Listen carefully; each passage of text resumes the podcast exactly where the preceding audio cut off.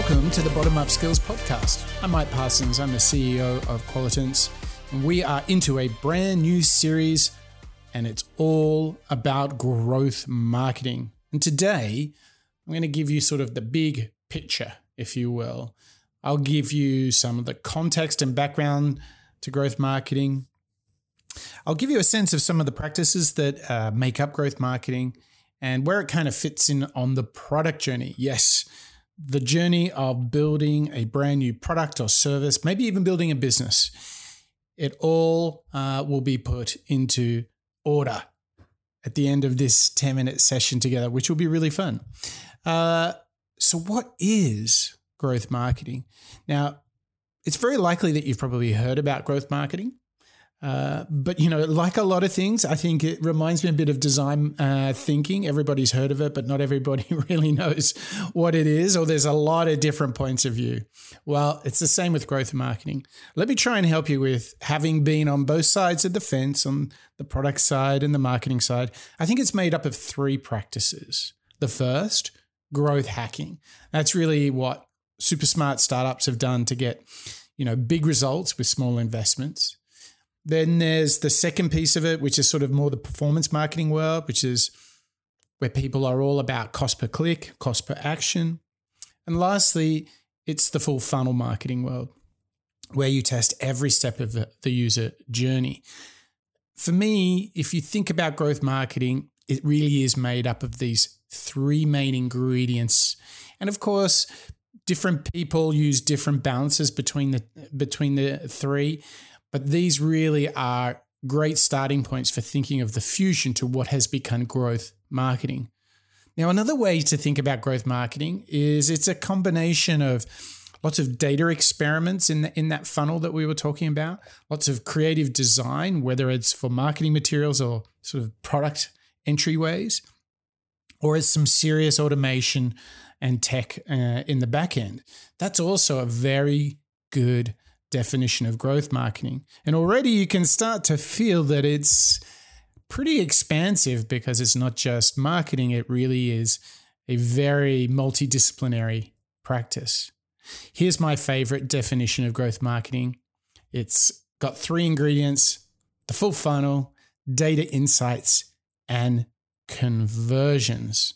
Uh-huh. Conversions, big piece here. So now that I've kind of primed you with these different ideas and combinations, what I've pulled together is just a simple written definition, which I'm going to read to you now that you've got a little bit of context.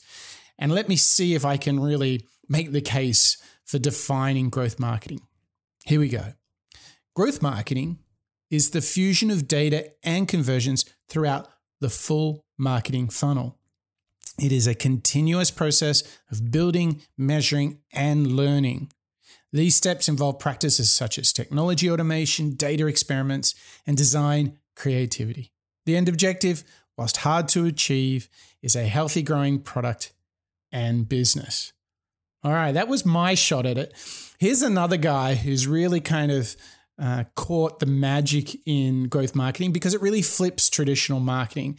And this is from one of my favorite authors, Ryan Holiday. Here's his definition of growth marketing. Instead of bludgeoning the public with ads or dominating the front page of a newspaper to drive awareness, they, growth hackers, use a scalpel, precise and targeted to a specific audience. Mmm, Ryan Holiday. He's such a good writer, isn't he? So there you go. We've got a definition. Now I want to try and map it to kind of where it pops into the process, where you might expect to start doing growth marketing.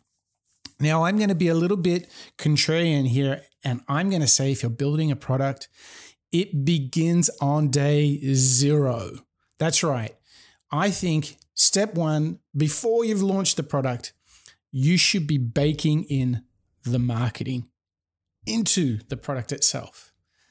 And I think Strava is a great example of where the marketing really has been baked into the product from the start.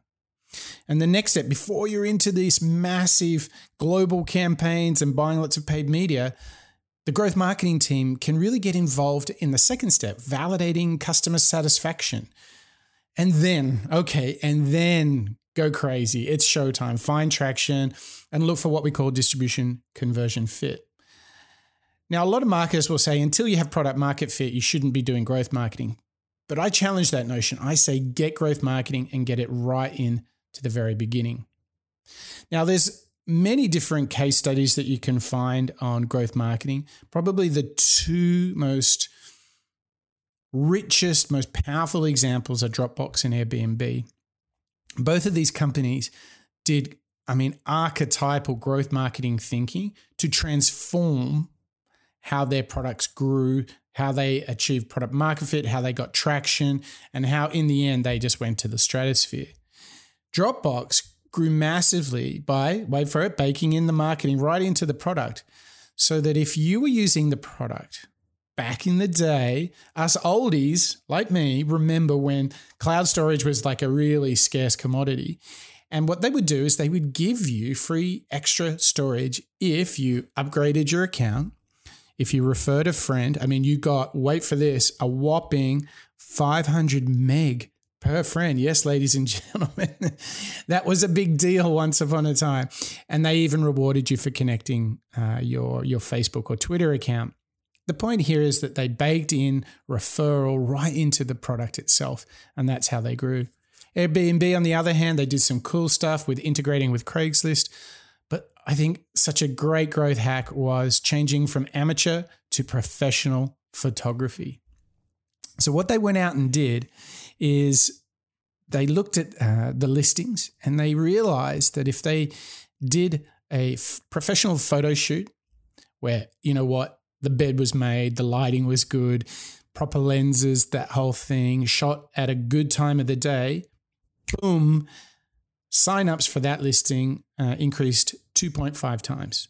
That's it, two point five times. So these are two just fantastic, uh, powerful uh, stories that show you sort of the growth mind, uh, growth marketing mindset in practice. Now, the, the last uh, thought that I want to leave you with as we really try to lay a foundation of definition, of understanding of growth marketing, is a great quote uh, from Suhail, who is the, the Chief Executive Officer at Mixpanel, which is a great product in your growth marketing stack. And he's got a quote which I think really speaks to the mindset of growth marketing. So here we go. Most of the world will make decisions by either guessing or using their gut. They will be either lucky or wrong. So there you have it. C E O of Mixpanel kind of laying down the, the absolute truth there. And I think what this really points to is how much of traditional advertising and marketing were just guesses.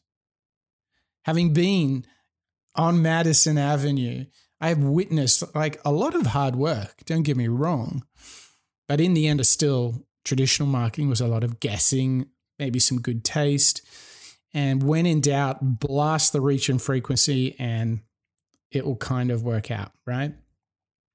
Well, in this day and age, everything is turned. You know what? It ain't top down. Here's an, here's an idea for you. It's bottom up. That's right. You cannot guess when it comes to building your product, launching it, telling its story. And you don't need to. You can work in a bottom-up way. You can transition from the guessing mindset to the knowing. And the way we kind of de-risk our product and its marketing is we go out there and we can test and learn, measure and improve. Now, you might be thinking, this is your world. I mean, that's why you're listening to this podcast. But you have to remember this is coming to an industry that's not traditionally done this. So this is why growth marketing is so powerful. In fact, what I'm going to propose to you as technology, as the internet becomes more and more pervasive, the growth marketing will not be some new cutting edge thing that startups do. It's going to be the default of what all companies do.